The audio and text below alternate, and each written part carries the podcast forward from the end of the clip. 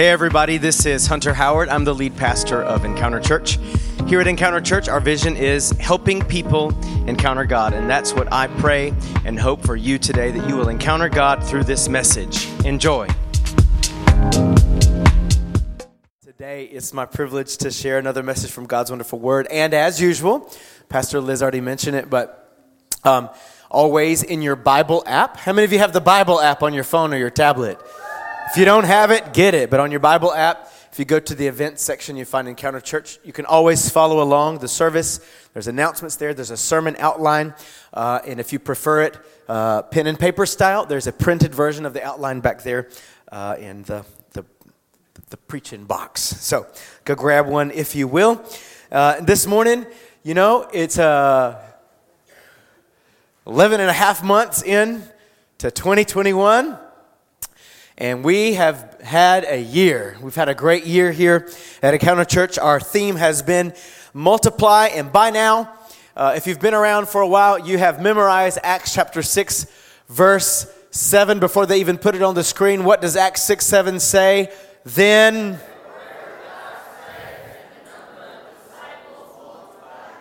Now, with it on the screen all together, then the word of God spread and the number of the disciples multiplied greatly. Acts 6 7. And we've been learning all year that the way that disciples multiply is through the spreading of what? The word of God, the words of God. It uh, sort of sounds like uh, that next year we're going to see some more multiplication because all together we're going to read every word of God, right? Every word of God, but not just let's all read the Bible, let's read every word of God together at the same time. Uh, uh, Liz said, if you're, you know, if you're already in a Bible plan, which I, I know many of you are, many of you have been reading through the Bible this year, and you're right in the middle of one, you know, speed up and try to finish before the end of the year. Or if not, break and start over with the one year Bible so that we can all read it together. Can you imagine the conversations that are going to come from that? It's going to be really, really good. Our discipleship groups are going to go to the next level with that. And, uh, you know, this year we have been reading every word of Mark, the Gospel of Mark, right? Because what is it that multiplies the culture of Jesus? You guys are getting it. Because instead of just repeating everything like normal, I'm asking you questions and you know the answers. It's been a year, right? Our slogan in 2021 is to multiply the. Right. And we made a promise at the beginning of the year that in 2021 we would read through every chapter, every verse of the Gospel of Mark, right? Anybody know how many chapters are in Mark? 16. How many have we done so far? 15. Last Sunday we finished 15. All my mathematicians out there. How many chapters does that leave? One, One left to go. But for the next two Sundays, today and next Sunday, we're going to pause, okay, to focus on Christmas. The Holy Spirit's given us some really powerful messages around this Christmas season. But as promised, the last Sunday of the year, December 26th, we shall finish the Gospel of Mark. Mark chapter 16. So, don't stay at home and stay asleep the day after Christmas because you ate too much, okay? Be sure to plan to be here on December 26th because we're going to finish the last chapter of Mark, and we're actually going to have a pretty special guest here to help us with that last chapter. All right? So, pause on that today, and next Sunday we want to focus on what God is speaking to us about Christmas. The title of today's message is With Us. With Us. Come on, could you say, God, is with us. I want you to say, God is with me. I'll turn to somebody and say, God is with you.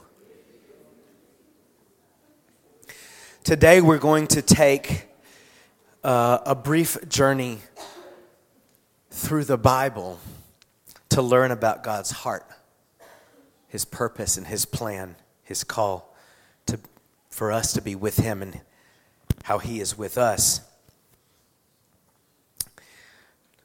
And we first have to understand and believe. Okay? This is God's heart. God's purpose and God's call is nearness. It's not a word we really use too often, but it's a very powerful word. Nearness. God's, listen, God's heart towards you, His purpose for you, and His call or His invitation to you is nearness. Come on, say nearness. He made us to be with us. It's why He made us.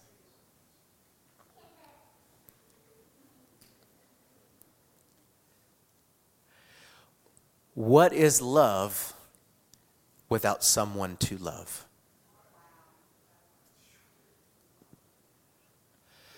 What is a heart without another heart to share it with?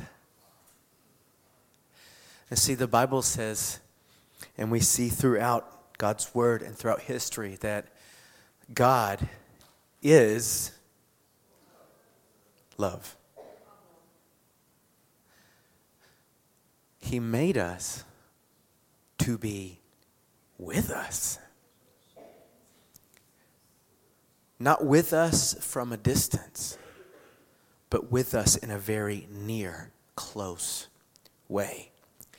And in reality, what we celebrate at Christmas time, and I know some of you are th- saying Jesus wasn't really born in December. I know that. I'm very aware of that. It's March or April, okay? And if you think you know exactly when, you don't, okay? You, you don't. No, that has not been able to be pinpointed 100%. But we do celebrate in December the fact that God came to be with us.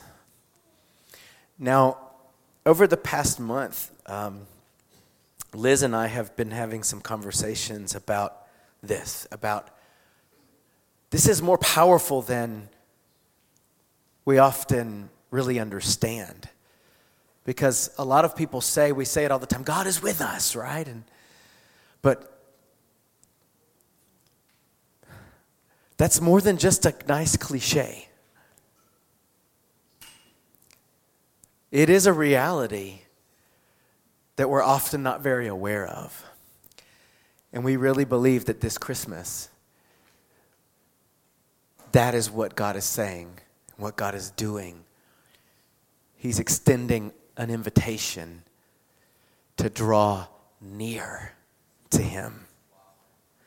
So I'm going to ask if, if Pastor Liz would join me here again for another few minutes, and she's going to share briefly the revelation God's been giving her about this God is with us nearness. Yes, I was um, sharing with Hunter like a month or a month and a half ago. Um, I'm about to finish, you know, my one year, maybe one year, one and a half year Bible reading plan, and the um, the Holy Spirit has been highlighting the same thing in the couple in the last couple of months, and he's been telling me, you know, since the beginning, my goal was to be close to you. Since the beginning, my that was the whole purpose of cre- creation to be with you, to have a relationship with you. And even as I read in the prophets and everything, even, you know, just reading about Abraham and Jacob, Jacob's revelation is God is here. And the, the way that God always spoke to Abraham, and the promise was, I'm going with you. I'm, I'll promise I'll be there. I'm going with you. So it was more important that he was going with them instead of where we going. Does that make sense? God never showed up the plan and say, This is the plan that's going to happen. All he had to say is, I am here. I am with you. And they never knew, but God was with them. And even reading Ezekiel and all this, sometimes a little weird books for me. At the end, you know, finishing this book is like, and this is going to be the new temple, and it's going to be called God is There. And so through all of this, I'm seeing God wants to be with me. He has always wanted to be with me. And He wants to be with you. But it has to be a, a, revelation. Like, we know that God is everywhere. Does that make sense? And we know that God is here, but is He with you? Are you aware? So, I was telling Hunter that I've been feeling in my heart that this Christmas, God is putting in my heart to tell our church this Christmas. And this is a, a Christmas message for you. God wants you to know that this Christmas, you are invited to come closer to Him. Like a lot closer. A lot closer, even closer. Maybe, you, you, maybe you're like, well, I already know God, I already know Him. Well, there's an invitation that has your name for you to come even closer to Him. Because the whole purpose of Christmas is Emmanuel, God with us. Emmanuel, God with me. So now, if you think about it, if I would really be aware that He is with me, so close to me, in not only that I am trying to be close to Him, but He is the one that already came close to me. He is the one that initiated to be close to me, and that I am super, super welcome and invited to come closer to Him. Then fear has no place in my life. Then anxiety has no place to dwell in my life. Now hardships are gonna look a lot different because I'm not saying we're not gonna experience fear, anxiety, and hardship, and disappointment and loss, but it's a whole lot different when He is with me. And when He is with me, and I don't know how the future is gonna unfold, I know that I am gonna be okay. Because God Almighty, the one that created the heavens, the one that created this world for us, the one that's been with Abraham and Jacob, the one that saved my life, is with me. But, church, I feel God's heart toward you is telling you this. If you were, this is what God is saying to us this morning, if you were as determined to be aware of where I am in your life every day, every moment, as you are determined to figure out your life plan. Some of us are so determined what am I going to do? What am I supposed to do? What is my next move? What is my next business? What is my next decision? What is my next purpose and calling? And we are putting all our energy trying to figure out the journey and how is it going to look and the money and the things that we need. And then we ended up empty. But God says, listen, my church will have the same determination just to be aware of where I am in their lives. Because what I see in the Bible that only matters for the great men of God that, that, that, that set up all of this for us here right now was I am with you. So I just been really, really in pursuit of why I'm not aware. Because sometimes I'll feel lonely, you know, sometimes I feel defeated, sometimes I feel discouraged. So this is what the Holy Spirit is teaching me. Be aware.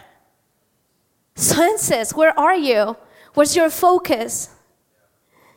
And so this Christmas, you are invited, but I want to just finish with this. Have you ever not been invited to a party? I've been there. Everybody was invited except you. And it doesn't get old, but it sucks, right? I mean, we get mature with the years and we don't like block people from social media and things like that, or get angry or bitter. But it's always a sucking feeling. When you were they, all your friends were invited but not you. Where all the moms were invited but not you. Where all the married couples were invited you know there are many categories. Sorry if i'm like making your heart uncomfortable but i want to make it uncomfortable. So you get tender because our hearts are so hard and so this is also that i heard um, jesus and god the father telling me my church my people acts like they're uninvited rejected, ashamed. They don't come close. Because when you feel uninvited, you avoid it. You know, like, oh, I don't want to talk about that. I didn't invite me. And, and, and he's saying, stop. What the father is saying, I don't want my children to feel uninvited because they're acting like they're un- uninvited when it comes to my presence when it comes to me.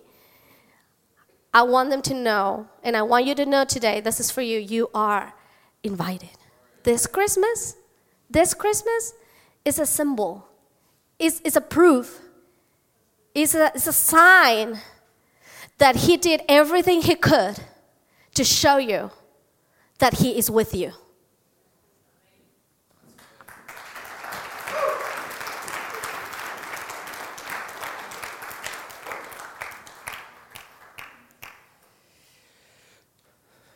God's original uh, plan and purpose in creation was this, and it always will be. We're going to see here in just a minute how this all got messed up, but God's plan always was and is and always will be nearness to be with us. So, what I want us to do today, I by no means pretend that I can cover everything in the Bible in the next 20 minutes or so. But what we are going to do is take a, a, a little journey uh, through the Bible from beginning to end to see. Some of you started to get nervous. We're going to be here a long time. No, not too long. Okay. To see God's heart and plan. Okay, are we ready? Are you ready to go with this? Let's start in Eden, the Garden of Eden. Genesis chapter 3 happens after God obviously creates the universe, the heavens, the earth, everything in it, and God creates human beings in His image, right? He made us in His image to be like Him, to relate to us, and for us to relate to Him. And we know that God created man and woman. Um, the name Adam means man, right? And Eve is taken from man, woman. And we have this beautiful imagery of nearness, okay? Genesis 3, verse 8 says, When the cool evening breezes were blowing, the man and his wife heard the Lord God walking about in the garden. And this is, listen, this is very important, okay? There is imagery in Genesis, in Genesis uh, the beginning of, of, of Genesis 1, 2, and 3, there's imagery of intimate fellowship. Why do I say this? Because it says that the man and the woman were naked and they didn't even know it. See, nakedness for them was nothing. It actually was not a thing because clothes didn't exist. and it was it was an absolute nearness and closeness, closeness not only with each other but with God. There was no barrier. There was no barrier between, there was nothing to separate man and woman from each other or from God, right? Do we see this? It, it, it wasn't until sin that clothes were brought into the picture. It's, it was, there was an extreme nearness, yes, between Adam and Eve, but between them and God. Nothing to block, nothing, no barrier, nothing between them, not even clothes. And it was, it was normal. It was absolutely normal. In fact, if they would have covered up, it would have been like, what's going on? In fact, when they did try to cover up, it was, what's going on? Because there was total nearness. And God, listen, God, literally, literally, Almighty God, okay, literally, tangibly, physically lived with them in the garden. It says he was walking among them, he would visit them. They talked to him face to face.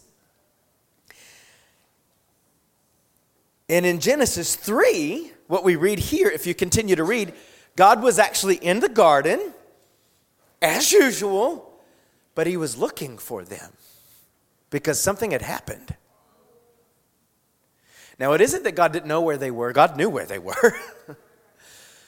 but we, we have this in the Word, this vivid imagery of what had happened. What had happened was that they had lost their nearness because they had disobeyed him. Because God had told them that they could eat from every tree in the garden except from the one tree that was the tree of the knowledge of good and evil. And He told them that if you eat from this tree, right, if you take into your own hands the knowledge of good and evil, you will surely die. I know you will die. And in reality, they had already died spiritually. They had lost their intimate, near connection because now we see God walking through the garden looking for Adam and Eve. Where were they? Do you remember? They were trying to hide. They were trying to hide. See, disobedience, and what, what do we call disobedience to, uh, to, to God? Sin interrupted their close fellowship. Sin ended their nakedness before God. Sin caused them to put a barrier between God and themselves. The first thing they did when they sinned is that they withdrew from closeness with God. God did not try to hide from them, they tried to hide from God.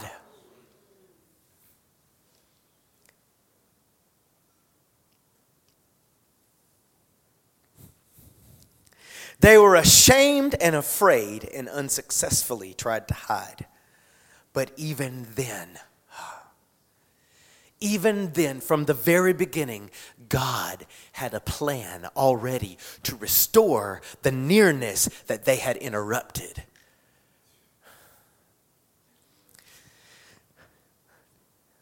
Their great idea was fig leaves. what was God's idea to clothe them? The skins of an animal that he had to kill, sacrifice blood, death. Jesus was already there. God's plan through Christ was already at work from the beginning.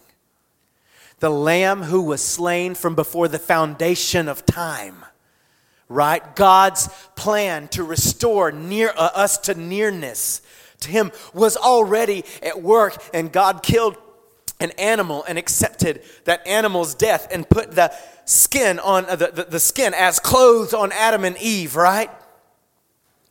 To cover them.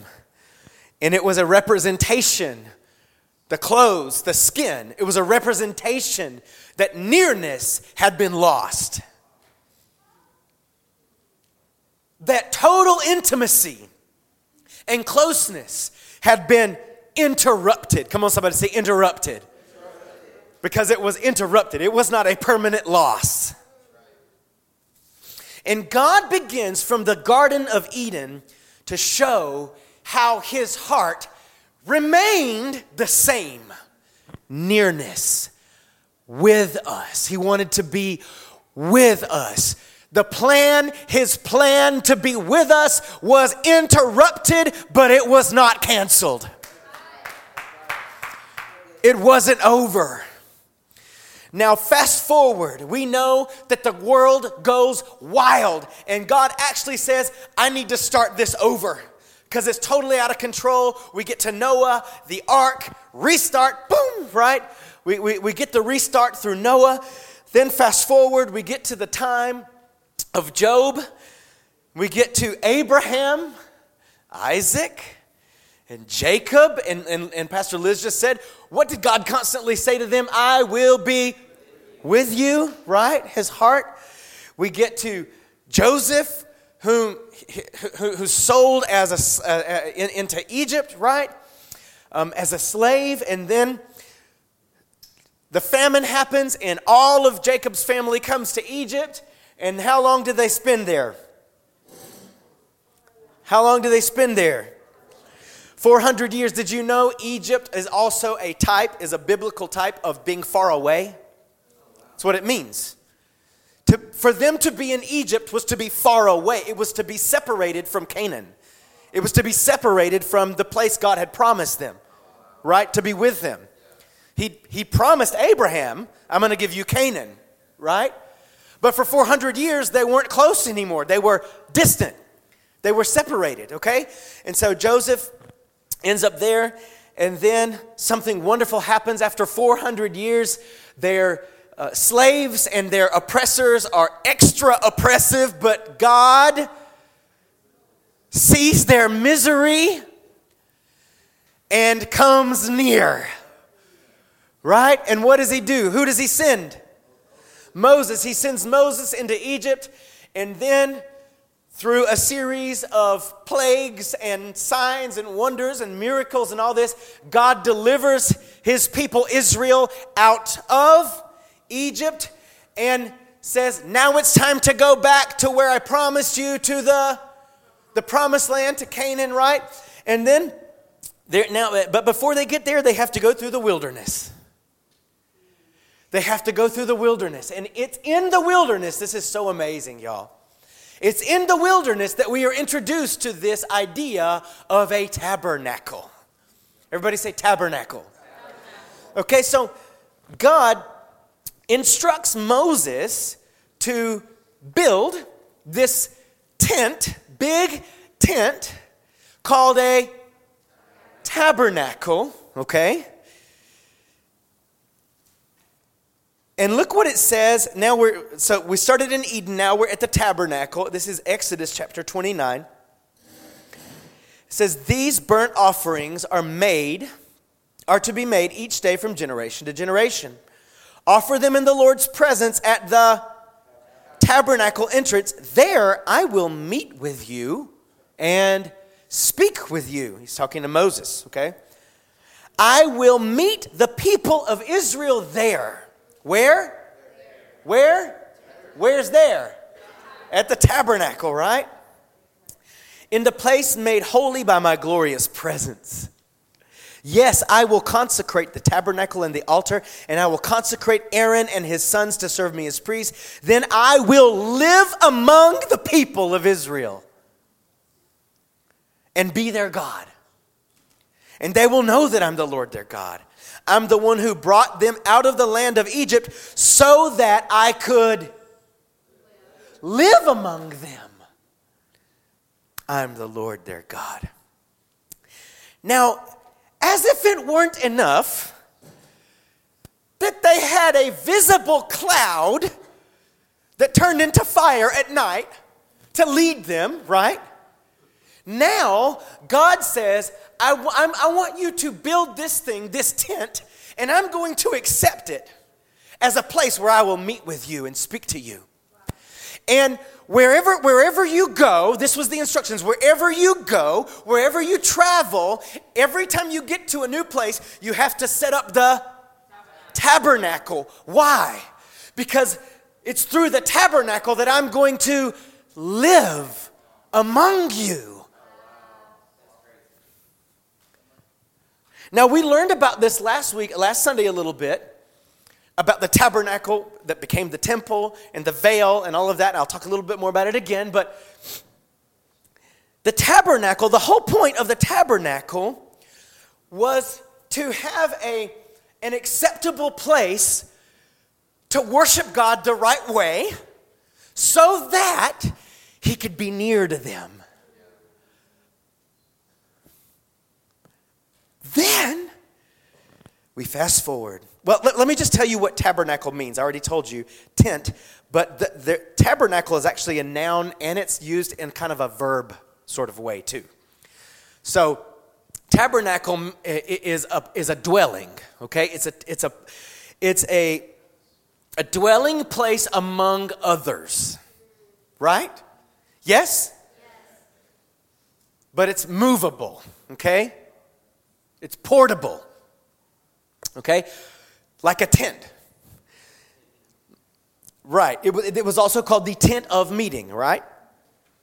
But the verb to tabernacle, Liz laughed when I said this. To tabernacle, did you know it could be a verb too? To tabernacle means to come and dwell among others, to come and live with somebody else okay? To tabernacle, to live with, to dwell among. And then God, God allows something pretty doggone amazing. Because he finds this young shepherd tending the sheep and he sees in him a man that's after his own heart. Anybody know who we're talking about? David, right? He becomes the second king of Israel because the first king of Israel is rejected by God because Saul's heart is not towards God. But David's heart is towards God. And we have this amazing book called Psalms. And the majority of the Psalms are David's nearness to God expressed through songs and prayer. And, and we, we, read about David as being alone in the wilderness, taking care of the sheep, playing, just the sheep, the sheep, playing his harp.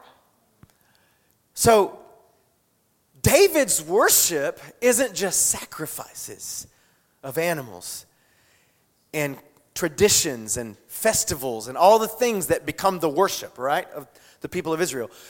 David's worship becomes personal, it's a thing of the heart.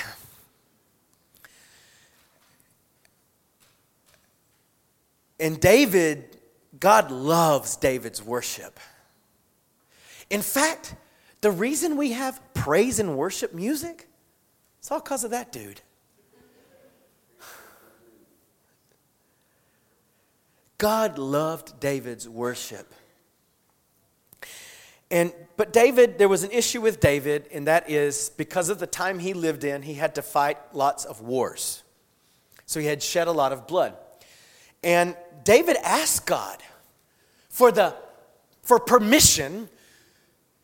So because now, see, now we fast forwarded in time and now they're no longer traveling from place to place in the wilderness but now we know that joshua has happened and they come into the promised land and now they possess the whole land right? And, and all the 12 tribes have their, their, their, their allotment of land and they're the nation of israel and, and, and, and now david right is the king over israel and so he, he's like the, the ark, a lot of things had happened with the tabernacle and the ark, and we don't have time to get into all that.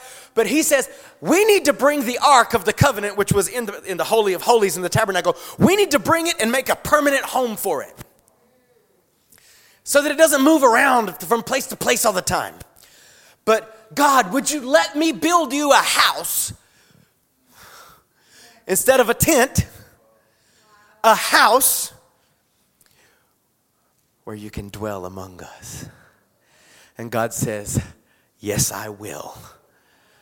But because of all the blood on your hands, I'm going to give you all the plans for it, but your son Solomon is going to be the one to build it. Okay? Because David was a man of war, Solomon was a man of peace. What happens when there's nearness? To God. Peace. He's the Prince of Peace. He wasn't going to allow, not because he didn't like David, David was kind of his faith, okay? But because of war, he said, No, I'm going to give you the whole plan, but Solomon is going to come and he's going to be, there's going to be peace all around and I'm going to allow him to build my house. Okay? Which becomes known as the, now we're in number three, the temple. Everybody all right? So this is crazy. God allowed Solomon to build him a permanent house, a resting place, home. And when he did,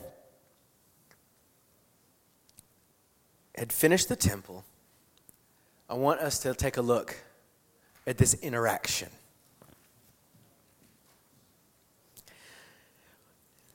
The temple is built, Solomon's ready to dedicate it. And we have this conversation, this interaction between King Solomon and God.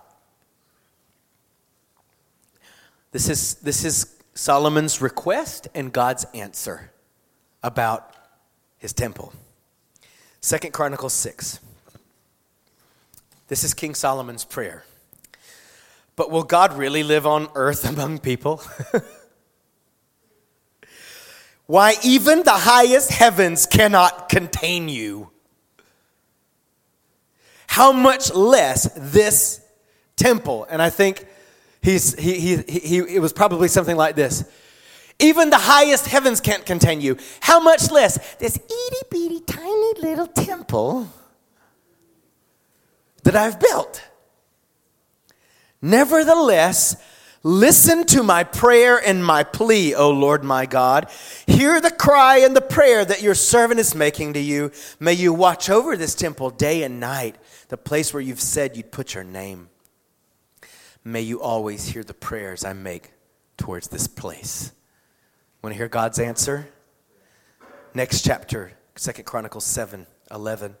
So Solomon finished the temple of the Lord as well as the royal palace. He completed everything he had planned to do in the construction of the temple and the palace. Then one night the Lord appeared to Solomon and said, I've heard your prayer, and I've chosen this temple as the place for making sacrifices.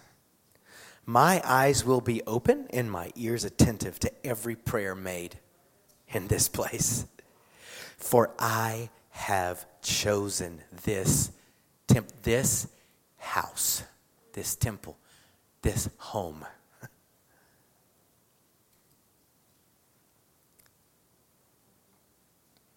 and set it apart to be holy, a place where my name will be honored forever. I will always watch over it, for it is dear to my heart there was something about this temple that was extra special to God, and it was more about David than about Solomon.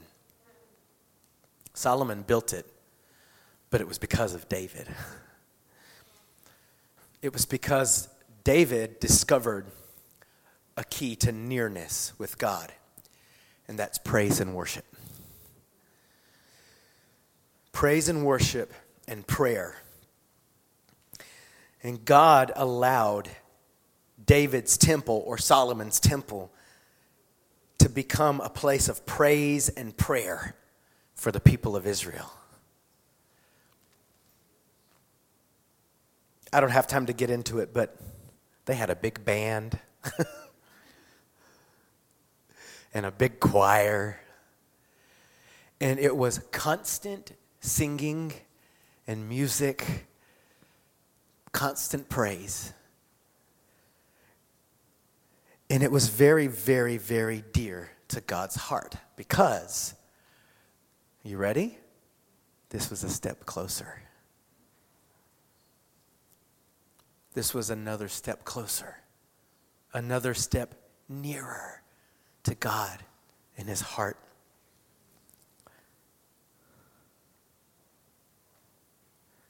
But it still wasn't everything God's heart intended. He praise and worship can draw us near, but God wants to be even nearer than that.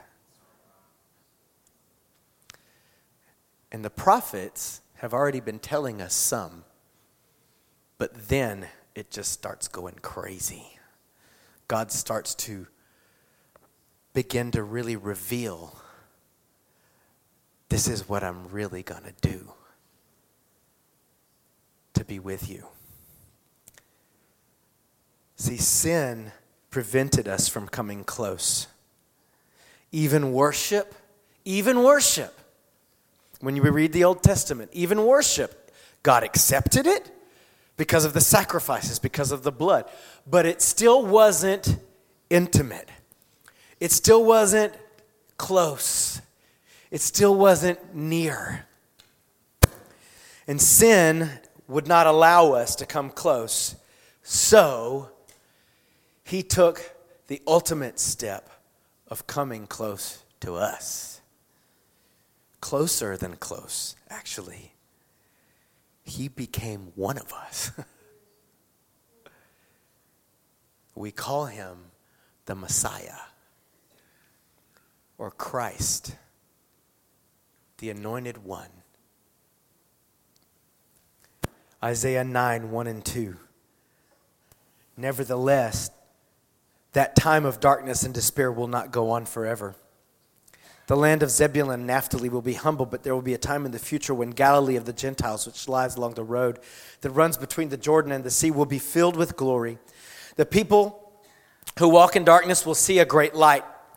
And for those who live in a land of deep darkness, a light will shine, for a child is born to us. Come on, say to us. A son is given to us.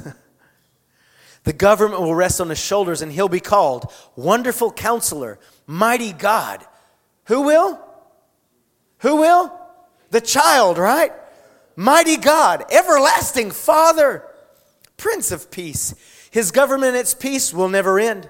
He will rule with fairness and justice from the throne of his ancestor David for all eternity. The passionate commitment of the Lord of heaven's armies will make this happen. Y'all, when God is passionate about something, it's going to happen. Okay? The passionate commitment of the Lord of heaven's armies. His passionate commitment to restore us back to Himself. We could never do what it took to make it happen. So He said, I'm going to step in and I myself am going to make it happen. Isaiah 7:14 says, "Look, the virgin will conceive a child." When was Isaiah written? Anybody know? 700ish BC. Before Christ, right? Look, the virgin will conceive a child. She'll give birth to a son and they will call him Emmanuel, which means God is with us literally. this is not imagery. This is not figurative. This is not symbolic. Listen, the tabernacle was symbolic, the temple was symbolic. Okay? The sacrifices were all symbolic, they were a foreshadow of what was to come. But when Emmanuel came, it was literally God stepping into humanity with us. One of us. Matthew 123 says exactly the same thing as Isaiah 7:14. Look, the virgin will conceive a child, she'll give birth to a son and they'll call him Emmanuel, which means God is with us. John chapter 1 verse 1 in the beginning the word already existed. The word was with God and the word was God, God right? I don't have time to get into it, but we're going to get more into it next Sunday. When it says the word, it's actually there's action to it. It's the word word is actually verb. Verb, the verb of God. Okay? The verb, okay? We'll, we'll, we'll do more of that next Sunday. All right. But the word was God. So, verse 14, the word or the verb became human and made his what? Home among us. He was full of unfailing love and faithfulness, and we have seen his glory, the glory of the Father's one and only Son. Listen, we ready? Jesus came and tabernacled with us. The only way to be 100% with us was to take on a human tent.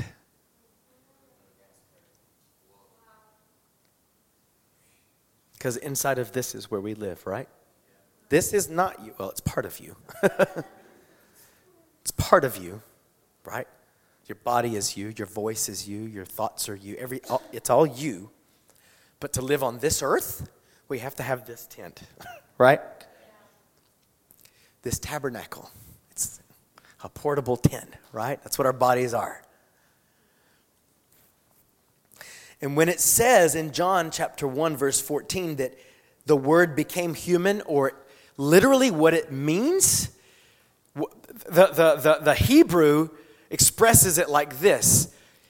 God took on human flesh, He put it on. Or He came to live inside a human tent, a tabernacle and made his home among us. God, that's why we call him God incarnate or God in the flesh. Jesus is, later on, is expressed as the visible image of the invisible God. Or another verse says he is the expressed image of the Father. That's why we call him everlasting Father. Yeah? So Jesus, God Himself came, but it didn't stop there. And Jesus came and He went to the cross. And last week, you know, we learned that when He died on the cross, in the still symbolic temple, what was torn? The veil that barrier that represented the, the separation between us and God, it was torn from top to bottom. The presence of God was now open. Now we could come, literally come into the presence of God because of Jesus' body being torn, Jesus' body being broken. And if you have never received Jesus as Lord, if you've never repented of your sins, today, believe in Jesus. Call on Jesus. He will forgive your sin. He will remove the barrier so that you can be up close and personal in relationship with God. Because this was one step closer to the total fulfillment of the new covenant. Can you believe that he was still about to come even closer? Closer than himself in a human body living among us, even closer than that. He was about to come inside of us. Back to the original plan of the original tabernacle. John chapter 14 says, If you love me, obey my commandments. And I'll ask the Father, and he'll give you another advocate who will never leave you. He is the Holy Spirit who leads into all truth. The world can't receive him because it isn't looking for him. really. And doesn't recognize him. But you know him because he lives with you now. And Jesus was referring to himself. I've been with you, and the Spirit is in me. But then he says, and later will be where? In you. No, I will not abandon you as orphans. I will come to you. And Jesus replied, All who love me will do what I say. My Father will love him, and we, we, referring to himself, Christ, and his Father, how, he just told us how, by his Spirit, we will come and make our home with each of them.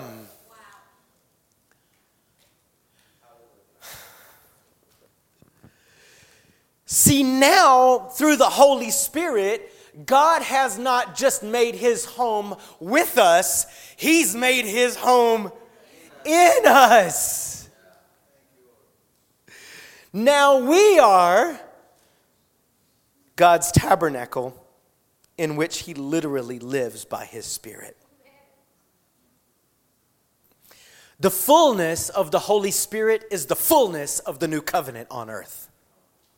Some people stop at the cross. That was the, the fulfillment of the new covenant. No, that was the way to fulfill the new covenant. The new covenant is that he was going to be inside of us and he was going to literally write in our heart and in our mind his laws. That happens by the Spirit of God living on the inside of us. The fullness of the Holy Spirit the Holy Spirit living in us and baptizing us, right? With His presence is the fulfillment of the new covenant on earth. When the Holy Spirit comes to live on the inside of you, God's original plan gets restored in your life. But as Pastor Liz was saying, we don't realize it. How with us He really is. We're often so unaware or underaware. I almost said underwear. all right, you're all back with me again. We're, so, we're often so very little aware of this amazing reality that the God who made us to be with us, all that got interrupted because of sin, but his new covenant because of what Jesus did on the cross, it got rid of the barrier, and now God Himself has come to live on the inside of every one of us. That's why kids say, come on, that's why kids say, do you have Jesus in your heart? When I got saved, that's what they called it. Have you asked Jesus in your heart? That's a reality. Not in your boom, boom, boom heart.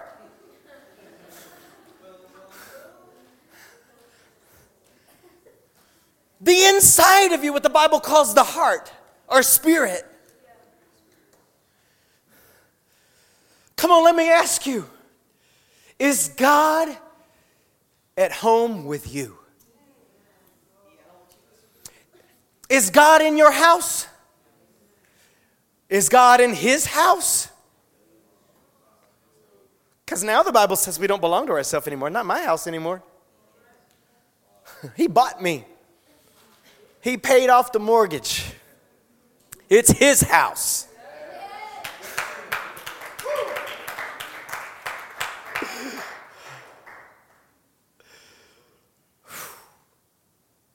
Can you feel that?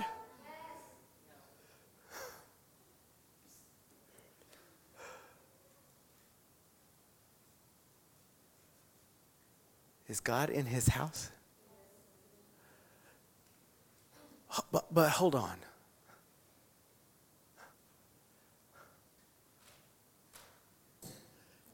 As if the Holy Spirit's presence inside of us weren't enough, he gives another promise. Look at Matthew 18, 19, and 20. I also tell you this if two or, or, of you agree here on earth concerning anything you ask, my Father in heaven will do it for you. For where two or three gather together as my followers, I am there among them. Who is saying this? Who said that? Who said that? Jesus said that.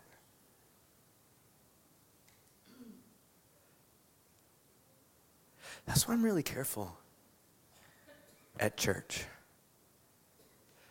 Because you guys, he's here. Sometimes we're just not aware. He's in here, yes, but he's also here.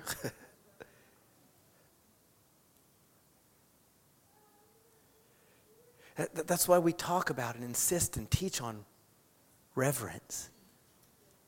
It's not to be religious and staunch and stuffy. It's because we really, really believe he's here. And we ought to act like it. What do you call it when people dwell together?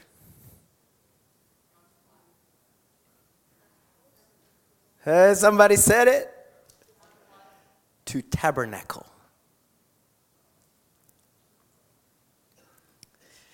And it's not just in this church building or any church building. Literally, wherever two or more believers are gathered, that's the church.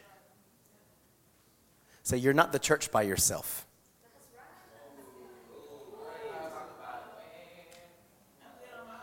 You are an individual child of God, but you are not the church by yourself.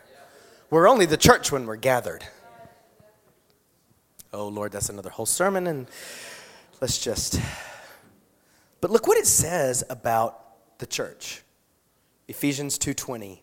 Huh, the first word says together.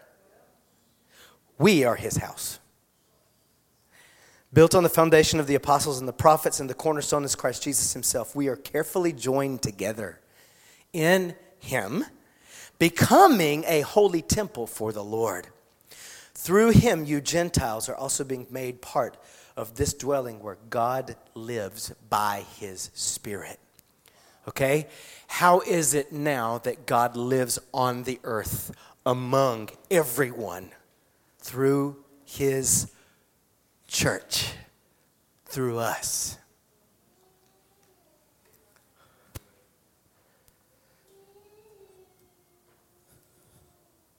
All right.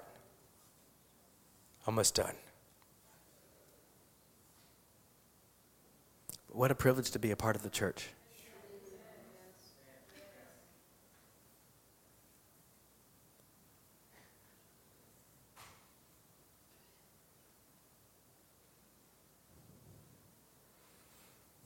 But there is a final and permanent consummation of this coming.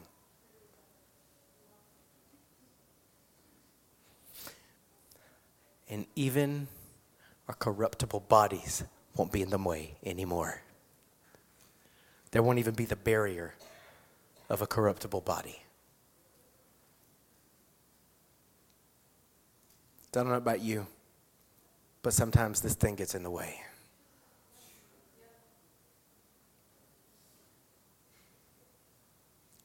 Sometimes I feel too tired to be draw near. Sick, annoyed, distracted. But there's a day coming when even this not going to be in the way any longer.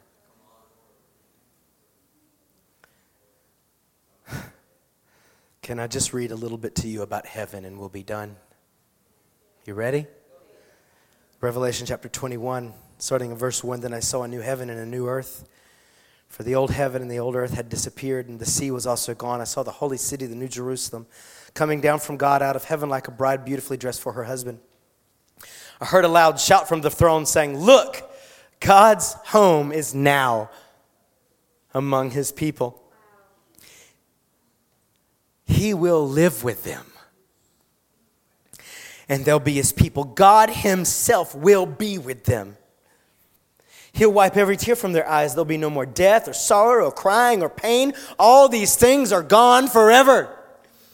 Anything that has ever been able to get in our way, it's going to be gone forever. And the one sitting on the throne said, Look, I'm making everything new. And he said to me, Write this down, for what I tell you is trustworthy and true. Then one of the seven angels who held the seven bowls containing the seven last plagues came and said to me, Come with me, and I'll show you the bride. Where's the bride, y'all? Come on, it's the church. Come with me, and I'll show you the bride the wife of the Lamb. So he took me in the spirit to a high, to a great high mountain, and he showed me the holy city, Jerusalem, descending out of heaven from God. It shone with the glory of God and sparkled like a precious stone, like jasper as clear as crystal. The twelve gates were made of pearls, each gate from a single pearl, and the main street was pure gold, as clear as glass. I saw no temple in the city. Whoo! For the Lord God Almighty and the Lamb are its temple. The city has no need of a sun or a moon, for the glory of God illuminates the city, and the Lamb is its light. There was no te- there's no temple in heaven, because we're going to literally be in Him. Revelation 22 Then the angel showed me a river with wa- the water of life. Clear as crystal flowing from the throne of God and the Lamb, it flowed down the center of the main street. Each side of the river grew a tree of life, bearing 12 crops of fruit with a fresh crop each month. The leaves were used for medicine to heal the nations. No longer will be, there be a curse upon anything, for the throne of God and the Lamb will be there.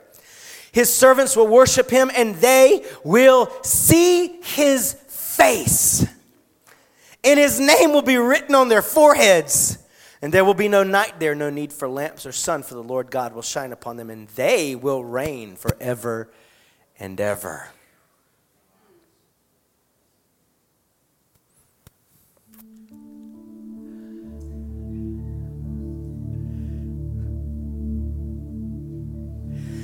The only way to be with Him forever and ever is to, exceed, to receive the God with us now.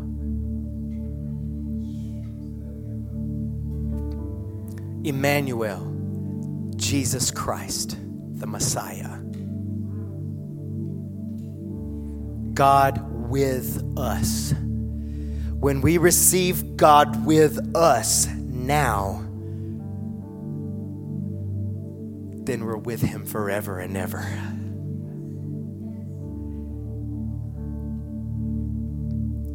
If you're waiting to be with God in heaven, but you haven't received him now, you won't make it. But if you let him, Jesus, be with you now,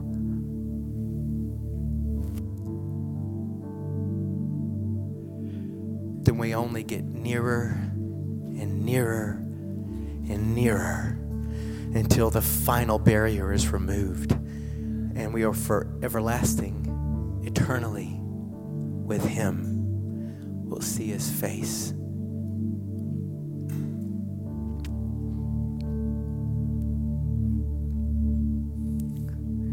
See, Christmas was and is an invitation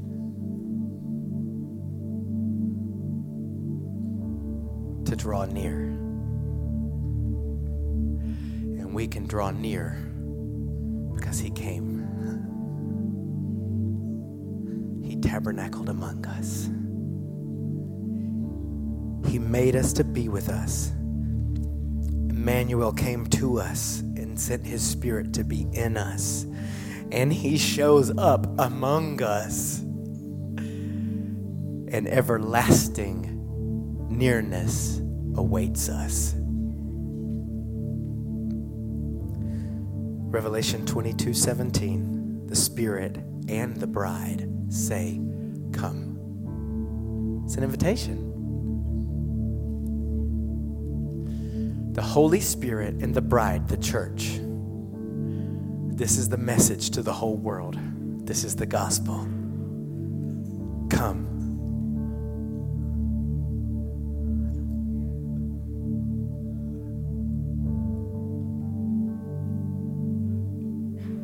Everyone Jesus encountered, come, follow me. Come. But I, I, I'm really not qualified. Nope. Got that right. Me either. I said yes to the invitation. How about you?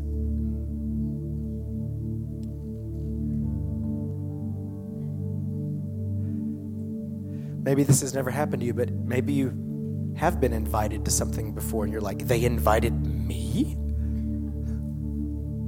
How did I get on that list? Times infinity, that. it's an invitation.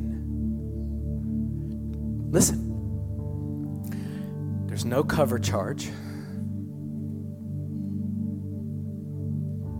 Ticket doesn't cost anything because it already cost everything. And he paid for it. You've been gifted tickets.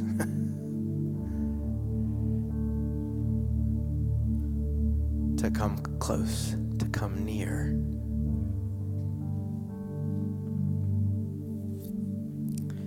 But not everyone comes. Listen, I'm, I'm done with this message, but I, I, the Holy Spirit is just insisting. If you haven't come to Jesus yet, come now. Now. The Spirit and the bride say, Come. Let's look at that again, Revelation 22 17. Let anyone who hears this say,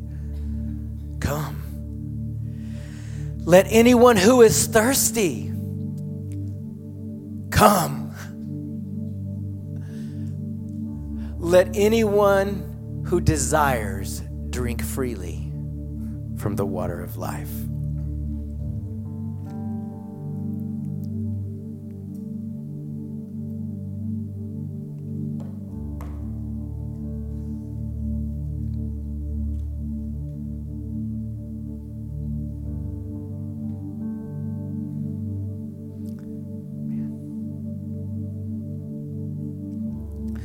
I didn't know exactly how this was going to conclude today. But I'm just going to try to flow with what I hear the Holy Spirit saying the best I can. I want to ask for the next couple of minutes if we could avoid distractions, getting up and down, going in and out. I'm not going to have the worship team come just yet. Because I hear, I just want to say what I hear the Holy Spirit saying. Some of you just need to come. Listen, even as I'm saying this, if you would want to get up out of your seat and walk down here, some of you just need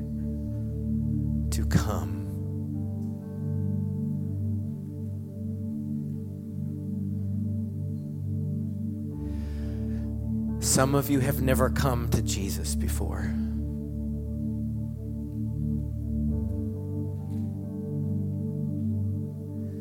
If you've never come to Jesus, today is the day to come. Come to Him. The Spirit and the bride say, Come. The Holy Spirit is saying right now, Come. Some of you are feeling that tug in your heart that you need to come to Jesus. Listen, if you've never been born again, if you've never given your life to Jesus, if you've never repented of your sins and turned your heart over to Him, if you're not sure that you've been forgiven of your sins, Listen, if you're not totally sure that you have received salvation and eternal life, come. Come. Come to Jesus today. I want to encourage you maybe get on your knees. You can come out into the aisle, you can come here to the front, but come to Him. And this is what I also hear the Holy Spirit saying. Some of you came and then you left. Some of you started, but then you stopped.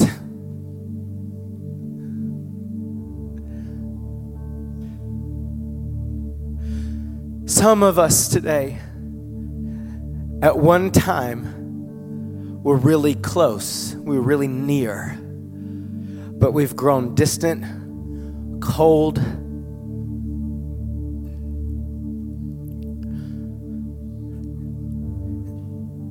And the Spirit says today, Come, draw near to me, and I'll draw near to you. Draw near to me, I'll draw near to you. You've got to draw near. Take a step. Come on, take a step today. Don't let this just be another word you heard. take a step. Draw near to Him today.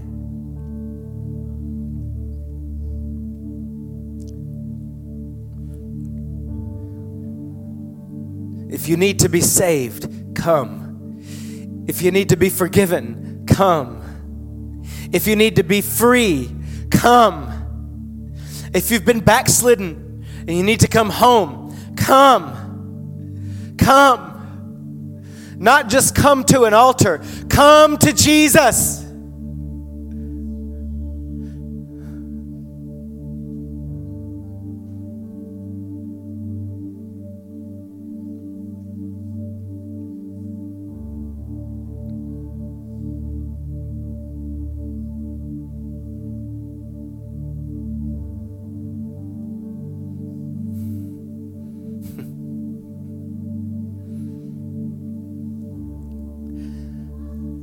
Need to be filled with the Holy Spirit, come.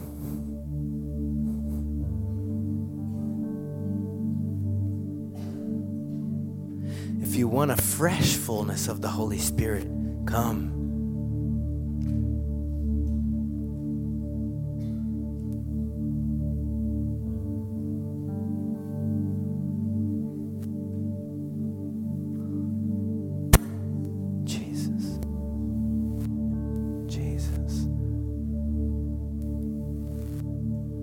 You are here, and we honor you. Emmanuel, God with us, Jesus Christ, we honor you.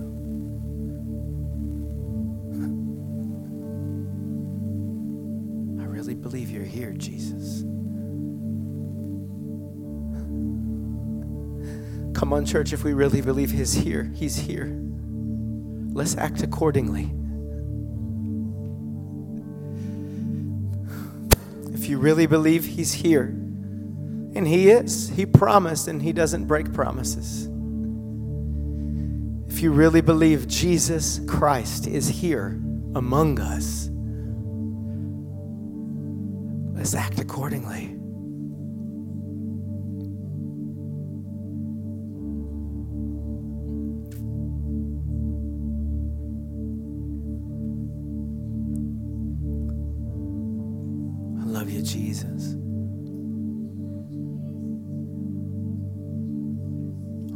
Are thirsty, all who carry heavy burdens, all who are weak, all who are heavy, listen. This is Jesus saying this today to you. If you're heavy with sin, if you're heavy with sin, carrying around the heavy weight of sin, come today.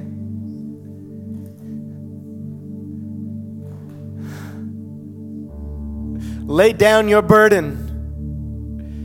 Lay down your burden at the river of life. Whew. Lay down your burden by the riverside, by the river of life. Drink freely from the water of life. Jesus. Jesus.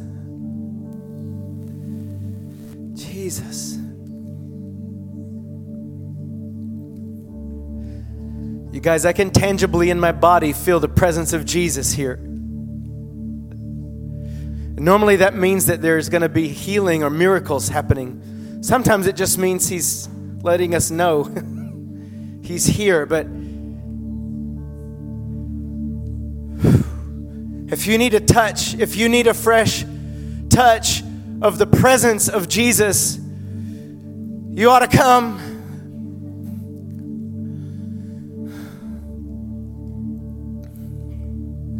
He's with us. He's with us. He's with us. Whew.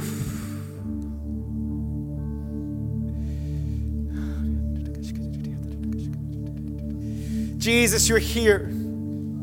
No greater Christmas gift than your presence. Nothing greater in this season that we celebrate. Your coming, Jesus, than for you to come to us with your presence. Spirit of God, we honor you. Holy Spirit, we make way for you, we make room for you. Come on, some of us just need to say, I get out of your way. Come, Lord. I get my mind and my flesh and my feelings and everything, my distractions. I just, I lay it all down. I get out of the way, Lord. Come. Come, Lord Jesus. Come, Holy Spirit. Thank you so much for tuning in today. I really believe God spoke to you through His Word today and is moving in your life. If you'd like more information about Encounter Church or you'd like to give your tithes and offerings, you can visit our website at encounterchurchatlanta.org. I'd also like to invite you to share this message on social media. Thanks again.